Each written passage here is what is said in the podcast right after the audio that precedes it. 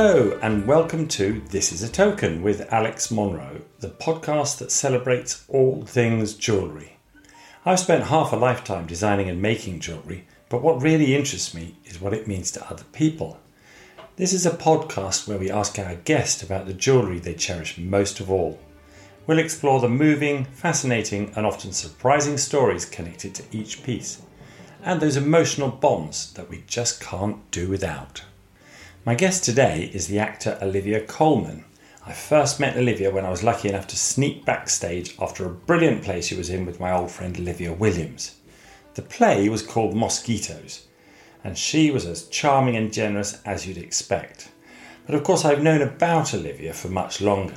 We've made bits and bobs of jewellery for her over the years, and like so many of us, I've long been a fan of Peep Show and Broadchurch and The Night Manager, and actually, my personal favourite is Flowers, where she plays Deborah Flowers in this really weird and dark comedy. If you haven't watched it already, I really recommend you give it a go. I think Tyrannosaur was the first time I saw Olivia in something that was perhaps a bit more serious and heavy going, but more recently, it's all been about the Queens, of course. Queen Anne in The Favourite and the Queen Queen in The Crown.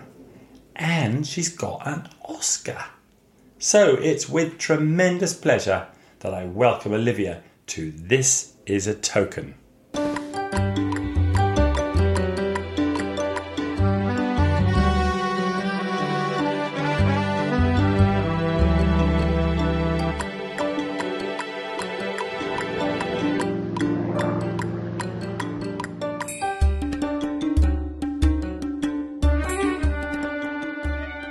So, welcome to my podcast, Olivia. Thank you. And thank you so much for coming and you bringing your gorgeous dogs, Yes, Alfred and Pockets are here. which has brought joy to my heart because I was telling you, which is a lovely way to cheer you up as you as you arrived. That my lovely old dog, my border collie, Oh, died sorry. about a week and a half ago, and so I kind of crave dogs. And so we'll be hugging the dogs plenty. Yes, do. And you, you might not be able to take them both back with you, or we might keep one. but um, Good. nice to bring dogs, and thank you so much for coming. You sound busy at the moment. Yeah, I have a problem with saying no to things. That worked in my favour, didn't it? During both lockdowns, I've said yes to lots of videos of support and charity things. So Yeah. I'm less filming busy, but I am. What can I do to help busy? Do you have to do all the like promo stuff for the crown? Because you That's know finished. We've done that now. that's all done. great, Yeah. Okay, we've only just started um, watching it. What from the beginning? Well, so we've jumped in in this current series Ah. with you, and Yeah. we're absolutely loving it. Politically, I'm a Republican, I'm the same. but it's such great It's drama. gripping. It's The- a the- gripping story. I know And it's just human beings in an extraordinary situation, and that's always going to be interesting. you can be a Republican or or not a great supporter of the royal family and still have huge admiration for the actual people. Yeah, and as the decades go by, they're less and less sort of up for it, I think. Yeah, yeah. Just me. Yeah, You know, having, having no idea, but they're in this role that they didn't choose, and yeah. I sort of think, well, God, I wouldn't want it. Somebody said to me the other day, I really want to watch about my family are all Repu- Republicans, and so it doesn't. it's not going to turn you. It's Yeah. weird. It's a great drama. Yeah. You go, oh, what happened next? You know? And I think as a Republican, it's probably quite important that you do. if you're going to feel strongly about something, you really need to know everything on the other side Yeah. in all situations, and so probably helpful. I'm like a real tart Republican, where I say I'm a Republican, but if um, Princess Anne is kind enough to come and open a building, I'm so grateful, God. and, she'll, and she do- does it, and it's great for business, and I'm fascinated in it all. But I just Me think too. I'm as- fascinated by it. I wouldn't want to place humans in that position. So that, in that respect, I'm kind of quite anti snobbery and the idea that you could be born into something and you have some sort of rights. Yes, no, So just the general principle in society. The real deal, the real ones, are actually probably the least snobby of Yeah. Anybody you meet. Over, over this process of just finding out what the Queen has to do, I have to say I've slightly fallen in love with her. I think she's Yeah. Have you met her? but, sort of. I couldn't say meet. No, but you, you've. I've shaken her hand. Did you get? Have you got a, a gongy type thing? um, yeah, an honour. An honour. Okay. Yes. So, and did you meet the Queen for that? Or, or- Princess Anne. I think she's super. If, as long as you get her name right And and, she's don't done- do all the wrong things, get shot. She's just quietly done so much for people. I think they are an amazing bunch of people. I, Yeah. I think it's weird to, to put humans in that position, but Yeah. yeah. I do admire them. I mean, I guess I'll have to go back a couple of series or something, but um, Claire Foy and Matt Smith, who did one and two, are amazing. I think, and also because it's more like a historical piece. I met Princess Margaret a couple of times, Did you really? and um, she can be a bit spiky, can't she? yes, I think. thing? uh, yeah. And it was brilliant because I was at a posh, Oh, um, a posh wedding anniversary, and because my name's Monroe, when you go in, you have to queue up and pick up the cards from the table. And the M was next to Margaret. And I reached in to get my card, and my hand was sort of batted to one side. And, and then she grabbed hers. I was like, oh, blimey. So that was, I mean, I say met her. She slapped me once on the wrist for, for being too cheeky. Um, and so, and also I've spent quite a lot of time in Buckingham Palace. So I love all that kind of Wow. stuff. It's a crazy world, isn't it? It is amazing. I loved doing it. We got totally spoiled. We were in beautiful places. One of the greatest privileges is of my job is filming in amazing places. It does look amazing. But is, aren't you like outside in the rain most of the I just Yeah. imagine you standing on a moor in the driving drizzle. Well, we only did. I was only in Scotland, I think, for two weeks. Okay, I think I must have emailed you or something, and you said, you know, sorry, I'm in Scotland or something. So I just assumed you were there for loads of time. Yeah, no, only for two weeks, and then the rest of the crew cast went on to Wick for another week. Yeah. Okay. Um, I never really go away from home. Yeah. I don't like it. Um, so I was there for two weeks, but I came home in the middle. I'm with you. Your kids are much younger than mine because mine are all sort of leaving the nest. But um, when they were little, I had to work a lot abroad, and I just resented it. And also, I just felt a bit sad, you know, sitting in a hotel room on my own when right, is it? Denise was doing bath time and stories and stuff. Was just like Oh, bless you. I know exactly. now you all buggered off. So you know, it's like, I'm glad I did like. Yeah. seize what. at Well, that's it. It goes so quickly, and I'm pleased I've been there. I had to go away in October between the lockdowns. I was away for a month, and that's the longest, Yeah. twice as long as I've ever been away before in 26 years. Are you good on your own? No, awful. Oh, like My it? lovely agent had to quarantine.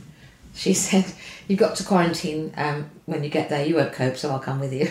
Oh, uh, so sweet. That's so sweet because quite That's often agent, I'm like on my own own, and um, I think I'd be quite good if I was sort of cast away on a desert island, but in a hotel in the city. Oh, no. I'm not very good at eating on my own in a restaurant. I No. don't know how you do things. I just sit in my hotel room with a. Oh my god, I can't that- bear it. I think my- you sound exactly the same as me. I think my traveling, my traveling on my own days are sort of over now, so that's good. This is a weird thing and a difficult subject, I think. But you are famous now. Your face is known. It must be difficult for you now because you're recognised, and that would be it's almost one of my greatest fears mm. because I'm quite a private person, and in some ways I'm I like showing off. I mean, I'm doing this podcast because I want to talk to people, Yeah. but that's about my work. It's not about me personally. And you've and got it's your hard to explain that to people. Yeah, Yeah. it's different. It is different. If you feel like it, can you take your dogs for a lovely walk in the park? I'm a homebody. I actually am. Leaving my front door is something I don't like doing anymore. And Is that because of the fame thing? Yes. And that's a new thing? yes, because although I've always been a bit shy, being able to meet a new person and seeing eye to eye and having a nice chat Yeah. is one of the most beautiful things human beings can do. Yeah. I love that. I love meeting people, but if it's on an equal footing, and now I feel like, oh, in the park, I don't know everyone's faces and they know my face, and most people are gentle and respectful, but sometimes, you know, you find someone taking a photograph of you. Or, Yeah, I think that must be really difficult because as you get a bit older, it's quite hard to make uh, friendships. So I tend to have fewer friends, but good friends. Yeah. And something I love about dog walking is that there's a community there. Yeah. And you And can sort of say good morning to people, and if Frank isn't in the park, you'll go, "Oh, where's Frank today?" Yeah. And and you kind of actually know people by their dogs. And if you Yeah. love dogs, it's just nice to meet all the dogs and things. So if something sort of took away that way that I can escape and have sort of nice casual social contact, Yeah. I think I'd really miss it. I was filming in Greece recently and could say good morning to everybody because Yeah. a lot of the islanders, but particularly the older generation, didn't have a clue who I was, and that was really blissful Yeah. and something I've realised I'd missed. But um, I can't really do that here. A few years ago, I wrote a book. I was very aware that if you write a book, suddenly you become public property, and people can write all sorts of awful And things about you on and your comment work. and be really nasty and stuff. Yeah. The nice thing about jewellery is you can make some jewellery. If someone doesn't like it, they don't care particularly. I can work and I don't tend to get lots of Yeah. horrible comments, but I think things like writing and acting and presenting, Mm. sort of suddenly you seem to become public property where everyone feels they can comment on you and Yeah. take photographs of you. And it's like, well, that's weird. They don't do that. It's so weird. And I, I think if you really pulled someone up on it and said, What are you doing? I'm a human being. If I took a photo of you and didn't tell you where I was going to take it, how would you feel about that? I think they suddenly go, Oh, oh, I hadn't thought it through. And that's the Yeah. problem. They don't consider you to be the same as them. Yeah. And um, I do protect myself by not really going out, probably isn't very healthy. and I don't have any social media and I try to read nothing because I've learnt Yeah. it just hurts. You can be sent to bed for three days crying because someone you don't know has been vile about you. It's horrible. It's so weird. It's bullying in the most cowardly way. Something that I feel very grateful about. You can do well in my profession, and people are very aware that what they like is your work. It's lovely because I can get um, appreciation for my work and be completely anonymous as well, um, and it, that would slightly terrify me with them. Yeah. And the problem with acting, of course, is that the, the more you grow in your field, the better known you get. And so, know. what are you going to do? Although- Not take a great role? Exactly. You know, I love my work. I really do. So I am trying to tell myself this is the the unfortunate, you know, other side of the coin to it. I, I love my work and I love the people I meet. I'm, I'm really lucky. And so as long as I protect myself from the other side of it, I'm all right.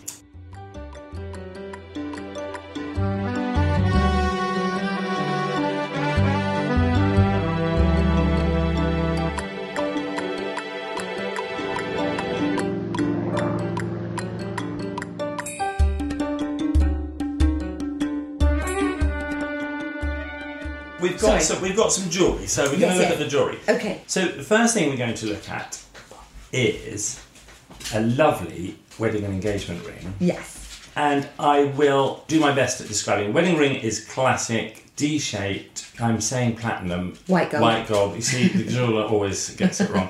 I've actually bought my loupe, and I could have looked. If I had been bothered, I would have looked at the hallmark. And it's a nice chunky. Got A chunky. little diamond inside it.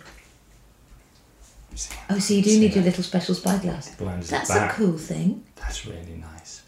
Oh, and it's got engraving and a a diamond inside it. How sweet. Okay, so that is a sweet ring. Oh, that's really nice. I love that secret little. Yes, it, that's what Yeah. I love about it. It's a secret, and Ed's ring has the same. I'm not going to read the engraving because I feel like it's a secret and, Yeah. and we don't want it to be public. Thank you. I'll tell you after. yeah, exactly. Um, and then a lovely engagement ring, which is two really smashing, sparkly diamonds. Again, it's on quite a chunky white gold band, and the stone in the middle Aquamarine. is a nice aquamarine, isn't it? Yeah. You could do the clean. Yeah. You know what? Yes. You know what you can, if you ever wanted to, is you could just get some warm soapy water and an old toothbrush, and you can just Yeah. give it a little, you know. I did that fairly recently, but I think I wear them all the time. So Well, the thing with me is that everything. everything we make and give to people is brand new, so it's always like absolutely clean. And then whenever I see an oyster, I go, oh, gosh, I gotta clean that. That's really nice. That's a super piece. Were these made especially for you, or Yeah. and, and who buy and and Well, I drew what like- I wanted on an envelope. So, uh, a friend called Jason, who I've lost touch with, but at the time when we got married, he was going out. Why did he stop going out with her? A lovely girl called Diana, who was a diamond broker, amongst other things, and she Yeah. got us the diamonds at sort of cost price. yeah, And Ed had found the aquamarine because it was my favourite stone when he was travelling. I think he'd gone to visit his dad in Thailand yeah. found that ring, and then Jason put them all together for us. And Jason put the little diamond in the wedding ring as a surprise. One for ah. me and one for Ed. That's so Sadly, cute. Diana's no longer with us, so So so got the diamonds? it's interesting that most of the diamond dealers that I've known have been men. It's been it's quite a, a reasonably sort of blokey world. Um, Yeah. diamond dealing. She did all sorts of things. She was quite a. And what are you doing? And then she go, "Oh, I've finished that. I'm doing something else." She was Oh yeah, one of those sort of people. Yeah. Oh my gosh! One of the reasons why I quite like actors because basically that's all they can do, and, Yeah. and generally they, they, they, they act their whole lives, and and because I feel a bit boring sometimes because all I can do is make jewellery. That's Well, I can't do anything else. If acting work dries up, I'm totally screwed. Mm, Gosh. Terrible secretary, terrible waitress. Well, it's not going to. It's just getting better and better, isn't it? Well, you never know. We'll start at the beginning. So, Okay. because you were brought up in Norfolk, Yeah. and you went to a similar sort of school as mine. I went to the boys' version in Ipswich in Suffolk, Yeah. And um, you went to the girls' version. And we were just chatting earlier. There was a boys' school there as well. Were you either side of a park or something like that? Because in No. Ipswich, we were either side of the park. We Oh, really? That's meet the up in the middle. temptation. Yeah, yeah, it was really exciting. Well, no, the boys' school was a bit of a walk away on the other side of Norwich. And I know. Did you have like dances or you know? Well, the sometimes school plays, we'd, you know. Oh, we didn't even do that. I, I always used to boy play. I used to play the woman because we, we we were just single gender acting as well. So I remember my brother doing a school play and he played the girl Yeah. because he had great legs. I don't think I had great legs. It's just it's just really like doing it. uh, but they did. All, we had a swimming pool at my school, and the boys would come and swim, and we were the girls were awful. We would sort of pretend to, we had to be outside the swimming pool for some reason to watch the boys go in. You must have been quite brainy because you went to Cambridge, oh, right? Oh no, this is a misconception. So Okay. I, I believe the college now is fully part of the university. I went to the teacher training college, and I got barely any A levels, and you didn't matriculate. You weren't part of the university until the third year. Okay. So it But was it very looks good different on your then. CV because you But can I- pretend you're brain. Honestly, I don't know how many times it's you went to Cambridge. No, and I've explained every time, but every time Well, my it's written down as. my brother said yes. I, he- went to Oxford and he did. He was at the Polytechnic, so Yeah. he's like so everyone sort of assumes. I'm embarrassed to say, yeah, I went to Cambridge. So I always explain it very Okay, clearly. yeah, yeah, But um, alright. I wasn't. But you met Ed in Cambridge. He so, is very clever. But this is this is such a lovely love story because you met when you were really young, right? 20, yeah. That's so sweet. Yeah, it is sweet. Because I think a lot of people will have fallen madly in love when they were at uni or when they were younger, but it might not have been the right time for both people, and so things might not have, Yeah. you know, have survived that long. But you guys have survived that long, and now you're married and you've got kids, which is just Yeah. so sweet. You were going out together for a while. How long did it take? To decide you're getting married, and was it, and how, what was the story around the, So- the getting married? And, I knew that Ed was the one for me from the second I saw him. What does Ed say? He hadn't noticed me at all. Oh. I, I know. I did some proper stalking, which I, I don't condone. but Oh my um, gosh, no, that was how I, I, could, I could only get a girlfriend. I mean, it would be illegal now. The only way I can get a girlfriend was to wear them down. I knew that right from the start. that's exactly what I did. yeah, with Ed, that's what Oh, I did. And I memorised his timetable and turned up outside the lectures he was meant to be going to, but he never went to. And found what music he liked, learnt the lyrics. Oh God, Olivia, this is just this is my story. This is my life. It's sad, it's sad isn't it? I knew I was the right one for him, and I and I knew I'd make him happy. Yeah, so you knew it was good. It was going to be good for him, and so Yeah. you were doing it entirely for his own benefit. I exactly, understand that. and he does still go. Well done for persevering. I'm so pleased you did. So obviously you, you were going out together for a long time. seven before. years, Seven and I I think I said let's get married uh, about every weekend for seven years, and he went and changed the subject. wore him down. And then finally, I think because I'd stopped asking, he thought, well, now I can surprise her. yeah, And he got me a ring from a market stall that was a t- bit too big for my thumb. Yeah. Just as a sort of temporary. as a finger holder. Yeah, finger That's what I think. I don't know if that's an American thing. I think that's what they call them, finger holders. Yeah. Oh, that was nice. Like a placeholder, finger Yeah, holder. exactly. Did he surprise you? Or, No, or- we wanted to have a little holiday, couldn't afford a holiday. And then suddenly my dad said, I've paid for flights to go to France, and I know someone who's got a little sort of cottage in front of bungalow or something. Yeah. And um, uh, we went, oh, okay, that's nice. And he'd hired a car or something. And then my mum came in in the morning. Dad had booked all this stuff for us, and mum came in, woke us up, and went, Your father's having an affair. And we went, What? Said, Because he's he's covering himself. He's guilt feels guilty about something because he'd booked flights for us. And and it was only when we were on holiday that Ed had to explain that, oh God, because I did the old fashioned thing and I asked your dad's hand. So mum thought, why is he being so nice? Because Ed said, please don't tell Connie's Yeah. mum, Livia's mum, until we're away because she'd burst into tears and give it away. Yeah. And so he told her, and she went, oh, that's what you were hiding. I thought, I thought you had an she just jumped to the most ridiculous conclusion. So why is he being so nice? He must be covering something. Anyway, so we got to France, and as soon as we got there, Mum managed to phone a neighbour or something, and they said, uh, "Your mother wants to know if you are alive." Uh, yeah, we're fine. And they're just going, "Fuck's sake!" So, so everyone knew. Everyone, everyone, Everyone in France, everyone in Everyone in knew. Norfolk knew, My mum was so excited. and they were all acting weird. And they're just thinking, oh, they're going to give it away. and then he cooked something lovely. And the little place we were in, this little bungalow, and only had one camping stove.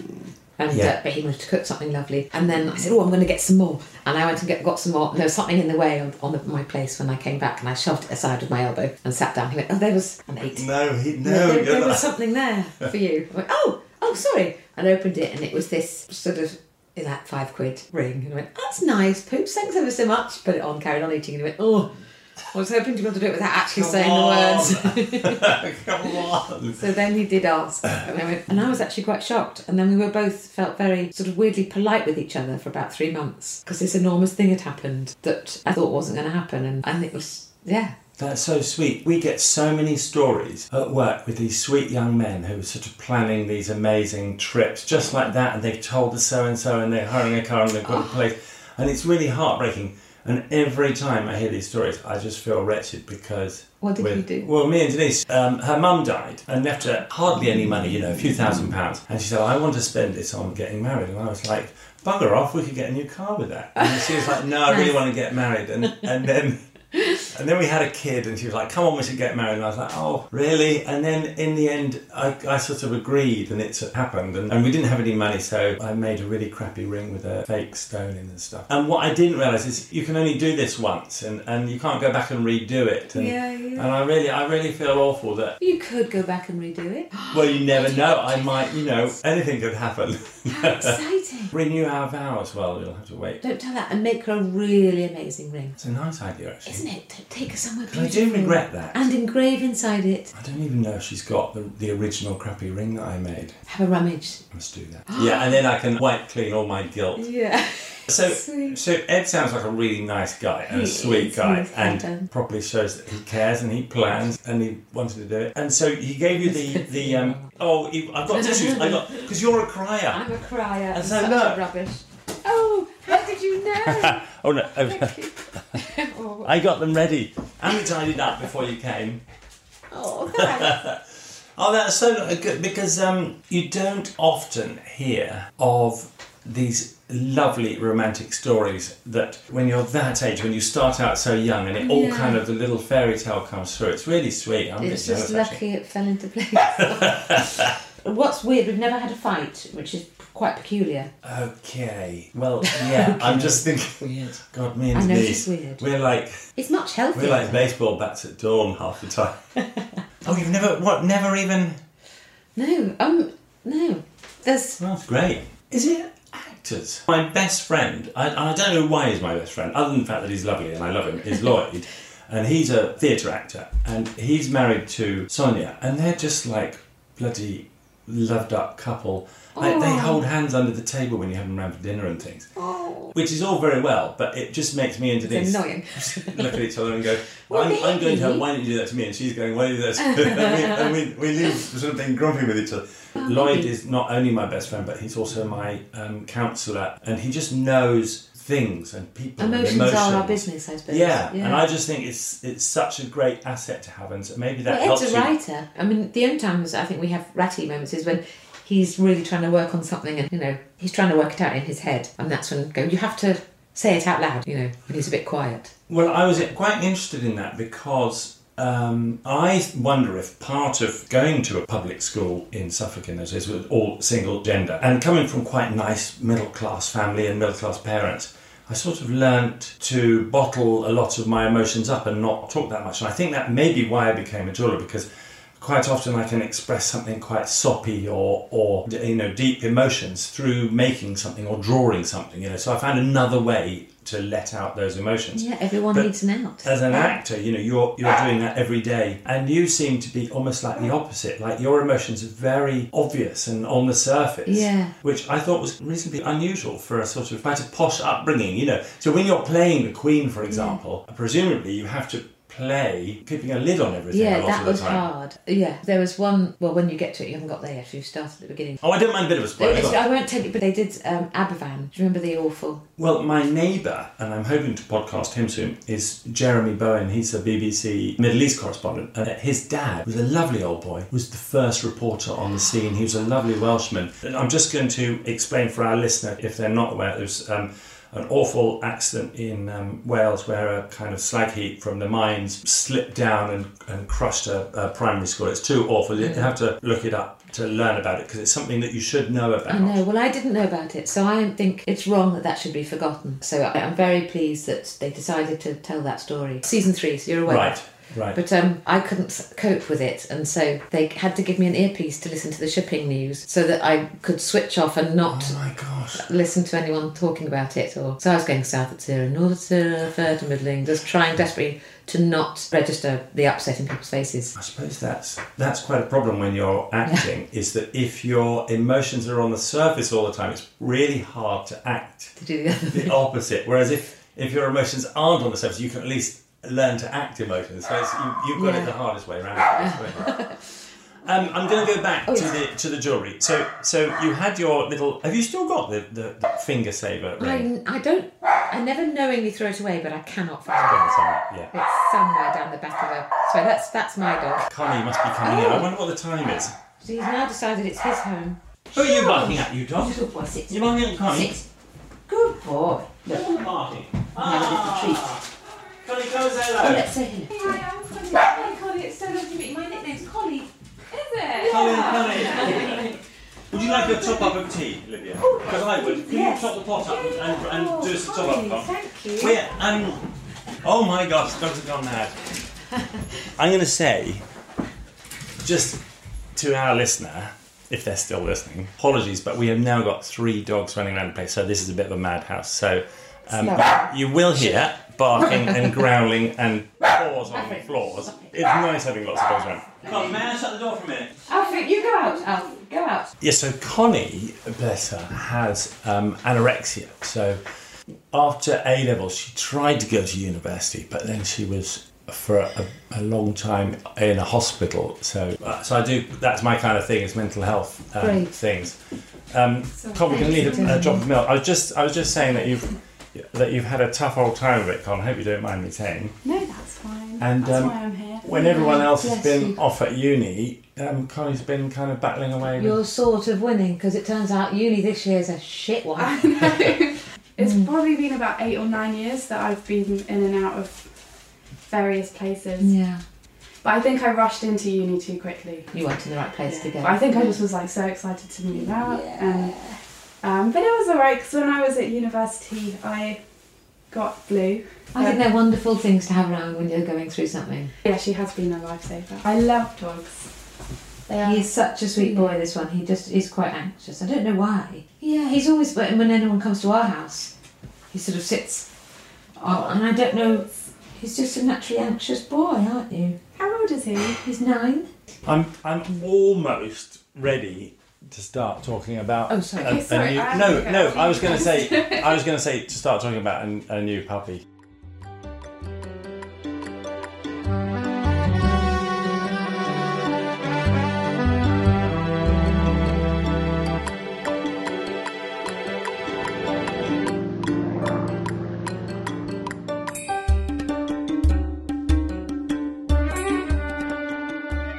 But um, we're going to go back. So the kind of finger holder ring Yeah. is hopefully not lost, but it's just you just don't know, know where it is at the moment. temporarily misplaced. Yes, temporarily misplaced. and then, how did this ring come about? Because you were bound to say yes. There was no Oh, need definitely. to wait. But I think he, he was too nervous to choose one, you know, yeah, nice. on his own. Yeah. And as the years has gone by, I'd, I'd probably p- pick something quite different now. But at the time, I just wanted a classic. Um, But that is classic, and that's timeless, and and that looked lovely on your hand, and it's going to look lovely forever. And so I don't think you could have done any better than that, could you? oh, well done. Saying all the right things. I mean, you No, I love it. You know this is something you're going to need to wear No, forever, and um, and you you know you'll be wearing it when you're when you're Yeah. in your eighties. Yes, and because it's classic, I suppose some friends who've done very modern ones, they, they were so amazing at the time, and they, there's going to be a patch where they sort of don't quite Yeah. fit, and then they'll become amazing again. But Yeah. And the two rings go beautifully together. Yeah. And also, we were pretty strapped for cash, and a lovely friend of ours made them, and managed to get them quite. You know, this is this isn't as strapped for cash as mm. I was because poor old Denise's is really a piece of, piece of old worthless. I mean, they mm. are super diamonds. They've got a lovely glint to them.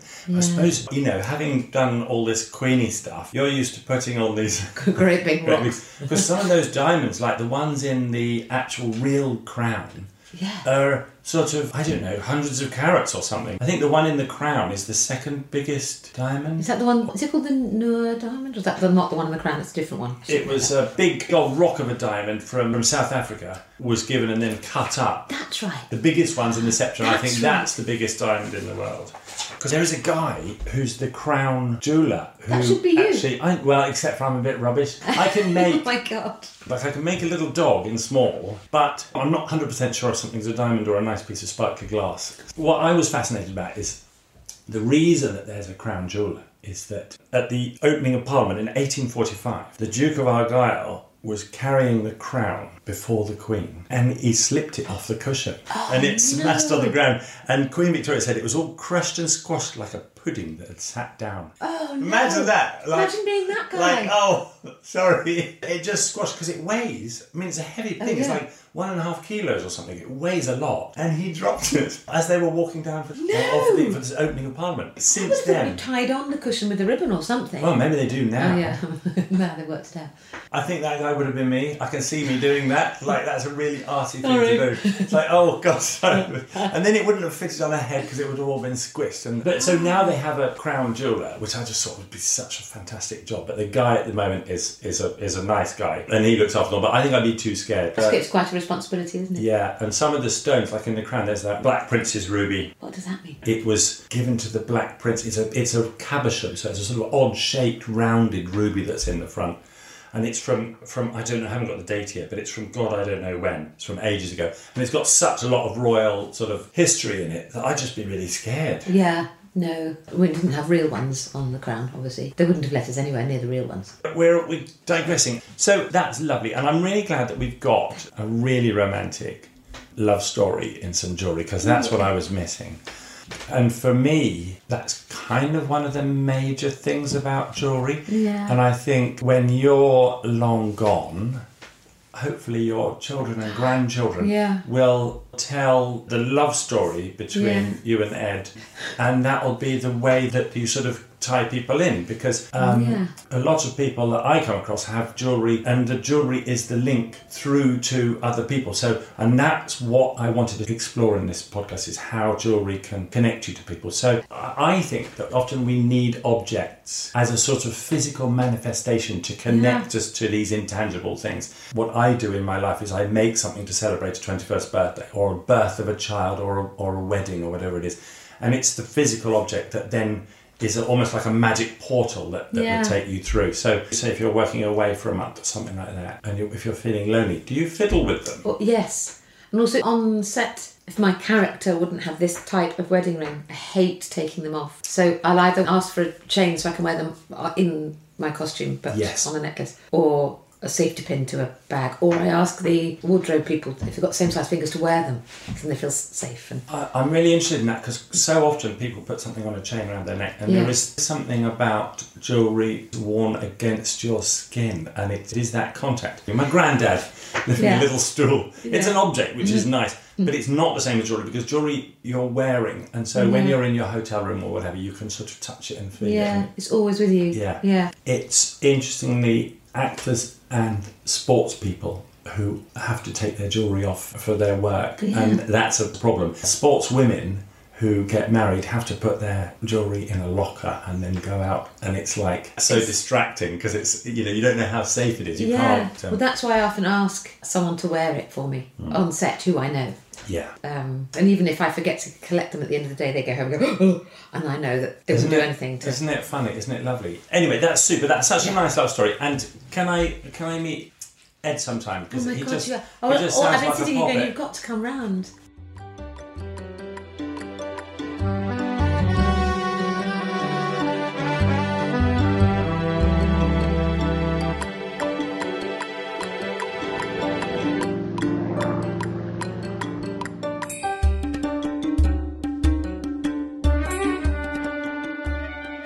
Um, what's the next piece that we're going to That's the next one. I love this. Pearls, which is not in fashion. It might be coming back. uh, I love it. I'm gonna Yeah. I'm gonna describe it. It's a string of pearls, and they're gradiated. What's the word? graduated. Graduated. Thanks. Oh, Oh, yeah. whatever. well, you know what well, you know what I mean. They're, they're bigger in the middle than they are at each end. It's a lovely string. It's, it's probably a 16, 18 inch string. There's a really nice catch that's got a bit of sparkle to it round the back, and it's a completely traditional, gorgeous string of pearls, which is my kind of thing. It's kind of timeless piece. You're quite right. It's not fashionable now, At the moment, no. but I love it. So will you will you tell us about this piece, So please? this, I did Iron Lady with Meryl Streep, and I played her daughter. So these are the pearls that Meryl wore in the film. And at the end of the film, the producers, I think, sent me this and said, "We were just going through things. They belong to your mummy, as in Meryl Streep." Yeah. And uh, I think you should have them, which is so sweet. So it was sort of passing down, although imaginary mummy and daughter, but still I've kept them, and obviously I'm not going to get rid of them. It's Was a that- lovely story to have. I think that's lovely. And what is really amusing is now you're playing the Queen Yes. who is acting against a brilliant Margaret Gillian Thatcher. Anderson. Gillian yes. Anderson. She's Um, amazing. She's another person I've loved to watch her in all these different things. Yeah. I think we did some jewellery for her recently for sex education, actually. Oh, Um, maybe. and whenever we do jewellery, because we do jewellery through the costume designer, Yeah. I always kind of say, "Oh, you know, you must bring Gillian in because I'd love to meet her because I just think she's su- she's such a great, fun actor. She's got a bit of a sparkle in her eye. oh Something yes, she's a about bit her. naughty. Yeah. Yes. Um, so that's really funny. But you were playing Carol, yes. and I think that's a good example of one of the kind of things that I was really interested in in your acting is that half the time you're playing these rather sad, downtrodden characters. Um, and I said in the introduction that my absolute favourite is Flowers, which I just mm. loved when I first saw it because I spent a lot of time in Japan. It is like funny and weird and dark. But again, your character is sort of pleading for, for I guess, love, really, isn't it? And you- you're so lovely and bubbly, and, and yet at the same time, there's a sadness underneath it. Yeah. And I think that's the same with Carol Thatcher and a lot of the roles you play. And then the next minute, you're playing the bloody Queen when you're sort of in charge of everyone. So you seem to have these two. I know. I feel like I don't play high status very. It doesn't sit with me very comfortably. So I found the Queen one of the hardest roles I've ever done. Yes, I do seem to like the uh, slightly. You know, you've done both. And, and I think obviously you've nailed the comedy, a way of talking about this slightly sad sort of wanting to be loved, which I think is a good way of showing it is through comedy. I mean, I think you've yeah. kind of nailed that one really well. Oh. But um, but certainly you've got your Queen's down. But I, mean, feel more blimey. confident with it now. But Queen Anne was a great character. That was fun, but then she wasn't particularly confident in her abilities. I think, which I that's why I thought, oh yes, I want to play. Yes, and she was obviously very sad because she had a pretty bloody miserable time of it. Yeah. And she wanted to be loved as well, didn't she? Yeah, so yeah, very much, I think you've obviously got that empathy and that way of doing it. And that was what that's what we all love about Carol Thatcher. And I think Carol Thatcher's actually in the crown a bit, isn't she? Yeah. And Margaret's always terribly worried about Mark. Yeah. And uh, and Carol's sort of going, yeah, but what about me? And she, she's a bit, Yeah. a bit disrespected. So you kind of come across that Margaret Thatcher from both sides, from daughter and queen. Yes, of course. Yeah, I hadn't really. I mean, she's a, she's a fascinating has, uh, a character in history, and I think her relationship with the Queen is obviously one Well, of you're going to love that when you get to that bit. Can't wait. Film Can't wait. You'll So this is great. So this is from that wonderful. Film, and Meryl film. won an Oscar for It was brilliant, and she was great, wasn't she? Yes, she was amazing. She was extraordinary. With people like Margaret Thatcher and I guess the Queen, there's a huge amount of footage, so you can actually watch yeah. and mimic. But then, what you're doing with the Queen quite often is we're imagining how Yeah. she might have reacted when the cameras weren't on her. So that's Exactly. a whole other It's thing. it's a piece of drama that we're making. It's uh, imagined. So anything anything. It's an official engagement. Obviously, we've seen uh, and the public records. So at three p.m. she appeared here, and so all that stuff we know. Yeah. But behind closed doors, it's a you know it's a piece of drama. Definitely making it up. The thing that fascinates me is how stiff are posh people. I'm just intrigued slightly as to just how stiff I mean, I suppose people are when they're in private. I've no idea, and not we don't know either. That's what I mean. The the Crams are making it up. It feels very accurate. I don't know. That's just. I know they have to do you know, the little nod, but maybe they don't when no one's looking. You know, mean, we don't know. Princess Anne when she came to open one of my buildings, I was like getting her name wrong, and then I went to to open it. I said, "Thanks for coming to open," and then I went to pull the um, blanket off the plaque, That's what she's meant to do. and her it? lady in waiting kind of screamed and jumped up, and everyone.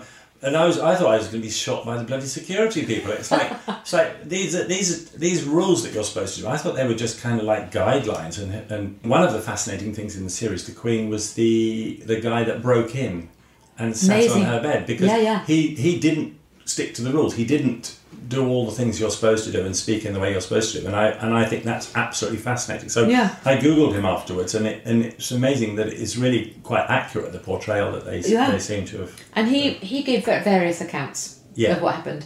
And she has never publicly talked about it at all because what I've admired her for was it was a private audience, which are sacred.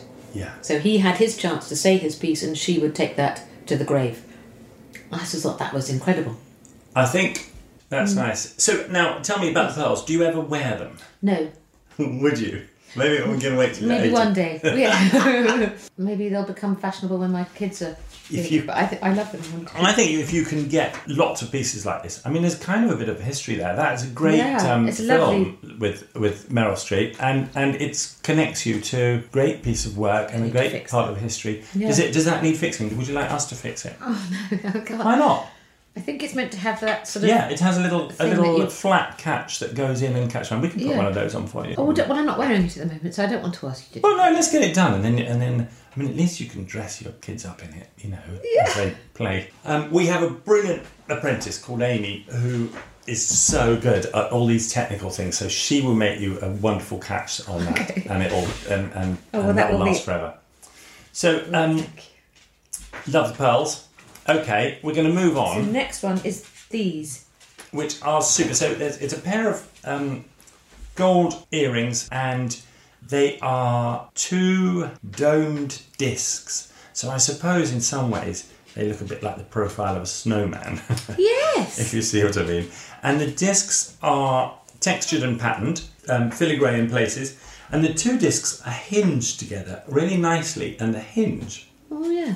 Is it's a three knuckle hinge to be technical, and the pin of the hinge has a lovely ball either side to hold the, the pin in, and the pattern is fairly random, little sort of crosses and holes and lines on, and they have then two hooks on the top. So they kind of jingle a little bit and sparkle when you wear them. They're very pretty. They're about um, two centimeters tall, I guess, or or so. Tell us about these earrings and where you got them and how come you got them. These, when doing the night manager, we just got to Morocco. I'd never been before. I was so excited, and we were given some local money so that if we were not on a filming day where they feed you, we could go and get some food and everything. Yeah. And I got my week's worth of money together and blew it within half an hour of getting to Morocco. I went straight to the souk and I and they had this lovely man, an older guy who was very well respected in the area, and he took you around the souk. And I said, I really want to buy myself some gold earrings or just some gold because I'd heard that uh, it's all it's not just plated; it's proper gold gold. No, exactly, and it's a beautiful colour gold. It's a very rich gold, that one, isn't yeah. it? And so he took me to someone he said is you know, very trustworthy Hmm. and lots of things that weren't, weren't really to my taste, but I fell in love with these and I, I blew everything on, on those. She didn't eat for about two weeks, but they're really pretty. So, um, my memory of the Night Manager was another one of those things where I, I was like, um, hey, why have they given you an office with no heating? and you had to be there with fingerless gloves and puffered jackets on and cardigans and scarves. And it just made me think every time that they dress Olivia, they put her in some cold thing where they've got to dress you up in, in loads and loads of unflattering clothes because you're just trying to stay warm. Was the cold office in the book? Do you know, was that original? Or did they just think, oh, let's. Oh, I, let's I think it was. Olivia I think, likes the cold, let's. I think it was because uh, she was, or he. It was he originally, so it wasn't a, a, Yes. woman. I was fascinated in that because they didn't change the dialogue. Yeah. Am I right? Yeah, which I liked because uh, I don't think I do speak differently to man, and I, I think that's that's fascinating, and I'm really kind of anti gender stereotyping. And Me I, too. I wonder to what extent the words that come out of your mouth are different if you're a man or a woman, or whether we just perceive them because we know they come from a man and we think of them in a different way or something. But that was really interesting I love it when you read a script actually, and it's uh, just says, for example, officer brown, and uh, you're reading it, and and it's only at the end uh, she gets up. Ah, brilliant! Yeah, yeah. I, you know, for some reason I've decided Officer Brown must be a man. And I did And- too when you yeah, said that. Yeah. and um, yeah. which I'm still ashamed of myself, but you know, but I love it when they don't tell you at the beginning, and so you just because you don't talk differently. Well, I don't. People I like, they all sound the same. Yeah, I think Um, so. The first script I read, I read, they had Mr. Burr, and then they decided to make it an Angela Burr, and they hadn't got round to changing. I said, "Don't, don't change it. It's really nice." That Or I remember you in this freezing cold office and sort of meeting on the, the South Bank and that kind of thing. I don't remember you in a hot place. Obviously, there Mm. Oh. were scenes in. I don't know why, isn't it? I, it was a few years ago that I saw it. yes, so- no, I didn't get much of the outside stuff. I think my scenes in Morocco were inside, Yeah. but because everyone else was there filming the Arab Spring, I think. Yeah. So I went and we did some Yeah. bits inside. And that was that sounds like fun. Really fun. it- maybe everyone does in, in, in British acting, but you often work with old mates because Tom Hollander Yeah. was uh, was in Rev. That's And it's yeah. it's quite often you see the same people. There's Yeah. there's obviously there's um, Jodie Whittaker and I can't remember, but you know, quite often you you you see. So it must be really good fun on And it set. happens you- more and more as well. The longer you manage to stay in the business, Yeah, uh, and if um, they've stayed too, Rachel Weisz, you've been. Yeah. have you- she's popped up, you know, a few times. So it Yeah. must be like, like, hey, it's nice to see you again, so old nice. mate. And um, yeah, yeah, And I suppose when you start, I might have done one day on Holby. You know, there's sort of a thousand of you, and it gets slightly the pool pool. yeah, I, Or- yeah. I know what you you mean. what I mean? You sort of thin out. Lots of my mates I started drama school with aren't still acting. Yeah, so that, that's one of the difficult there's a natural things. sort of drop off, I suppose. When I teach um, or give talks about jewellery, and people say, "How did you, how did you sort of reach your level of success?" Yeah. and I think half the answer is that I, I just was too, or couldn't do anything. I didn't drop out. I'm still here. That's Yeah. basically my my merit. Yeah, and I'm in a way fortunate that I'm so shit at everything else. Yeah, that's exactly So what I I, had felt. to keep going. I had to. It's a blessing and a curse, Yeah. I suppose, in some ways. Whereas some people, some of my friends, yeah, acting was wasn't working out, and I don't really understand why because they were brilliant, but in the back of their minds, they were also brilliant at something else. yeah. Well, But you love me. it. Do you love what you do? I absolutely love it. it. Interesting enough, it's not. I love jewellery and I'm interested. I'm absolutely fascinated in jewellery, but I just like making things, and I, you can see that in some people. Is And do you make other things too? yeah, so it drives Denise mad because we can go on holiday to France, and I can sit for about two hours, and then I'll go and buy some wood, and I'll build a, a, oh God, you've got boat to meet my middle boy. He's obsessed with Japan. He's been learning Japanese, and he'll make anything. Uh, um, he's asked for a forge for Christmas. He's done a, a blacksmithing course, and he's obsessed. Yeah, I would have been a blacksmith, but I, I've You got a welder and I've got my own kit. So you know, anything You're like him, but he's thirteen. You're the same person. Well, I was 13 and just that was my thing. And that was the way. Oh. I'm sure it's the same with acting. That was the way that I could make friends because I could repair motorbikes and, Mm. and fix things. Um, I'm coming back to the jewellery. So these earrings, you didn't wear them on, on set. The- No, these were they're your for me. offset ones. Are, these a, an often worn I, pair they're my of jewellery my now? go-to, probably favourite Yeah, they're really going sweet. out earrings because I think they're the only things I have that are, apart from my that one and these are the only Hmm. real real gold I've got. Everything is plated, I think. I just think it's so exciting. Another time I emailed you and you were off to LA for the Oscars, and I was like, "Oh my That god!" doesn't happen very often. no, but it's such a great. So I, I obviously hit Sorry, you just the right time. Just darling, just after the Oscars. You just look so glamorous, like you're natural. I sort of imagine you at home in those clothes. You know, preparing supper for the kids and stuff. That's but um, you're so glamorous. With the jewellery, do you get loaned? Do people say, wear this? So all those sparkles are loaned by companies Yes. in order to get them on the um, Yeah, and um, on the red carpet kind of thing. Yes. So you get to wear these extraordinary, beautiful pieces, and I, I've learnt not to ask. I was going, how much is that? Yeah. And then I felt sick, and I didn't really want to wear it. Yeah. It, you know. Oh, it's all insured. Sure. Yeah, it's all insured. I, I just I've learnt not to ask for the Oscars. Do you have someone come and help you? Do they come to your hotel room and, and sort of help you get dressed and things? Yeah, Like so they have for the jury. I think how did it happen? About five different people or security guards would turn up with their great big, and they'd open the big, hmm. you know, loads of rings and things. And you and do you pick? I go, that's nice. And they go, but remember that you're wearing this colour, so that won't really. Oh, right. Oh. Okay. Oh, okay. So they might decide on a couple of bits from each thing, the person who's helping you, your stylist. Hmm. And and you try them on, go, that doesn't really. Oh, that's a bit heavy, actually. I know I'm going to feel really self conscious with really heavy earrings because I find the whole thing uh, terrifying. Yeah. just as easy as possible. And then um, Atelier Swarovski were amazing through that whole award season because um, I- I'm also quite keen on gems not coming from somewhere where someone suffered. That is Crystals. such a big thing. There's so much in the jewellery industry about ethics, provenance, Yeah, great. and all that sort of thing. So, uh, as a business, we've tried to be at the front edge of that as Amazing. best as we can. But it's quite a battle because Yeah. culturally, if there's a place that has gold or diamonds in the ground, people will risk anything to- life and yeah. limb and pollute to get them. And how do you Mm. absolutely guarantee that there's nothing that we're doing in any way that funds or encourages that sort of Unless behaviour? you're there personally from the and watching and how it, it's very hard to. So there, there are nice, there are good ways. You know, you Yeah. can. We're, we're buying these sapphires from Madagascar, and all super ethical. And every time we buy one, they plant a tree, and it's all you know. So oh. everyone's happy, but you have to work hard. And I think Oh. You know, if our listener is thinking about buying jewelry, I think that the power of the customer, of the end consumer, is is incredible. Yeah. So if you just get onto people and Yeah. just Find use that power and make sure that people are doing things properly, I think is really important. yeah, I suppose that's why these um, earrings are nice because they were made by a guy. yeah. and- he made them in his shop. Your money went to him, and, Yeah. and he was a craftsperson, Yeah, which is really nice. Yeah. Dear listener, we have a lovely ring, and we have a charm bracelet with an E. Um, what I'm going to do is we're going to We remake that bracelet. Yeah, part two, series two, two. I'll come for part we'll, two. We'll have these last two things. I'm having such a nice time chatting. But will you come for soup and you know bring any kids Absolutely that want love to come? to. Yes, please. It'd be really nice. This It's has the been beginning such of a joy. something lovely. We've done all right with tea and biscuits, and we have, I will see you, you again. And yes, then, I... and I'm going to get Connie to help with the dogs. and um, it was my fault. I'm Oh. sorry. slippery floor. They're not good for dogs. This. Sorry. Um, and thank you so much, Livia. Oh, it's been such a pleasure.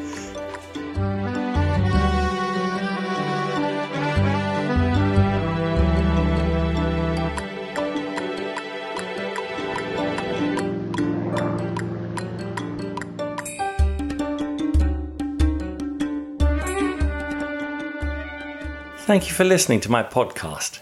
If you'd like to see some of the pieces we've been talking about, or for more information about any of the issues we've discussed, please check out our website and follow the links to the podcast page.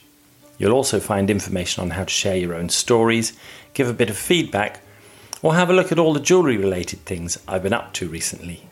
We've also got some great jewellery making tutorials on our YouTube channel.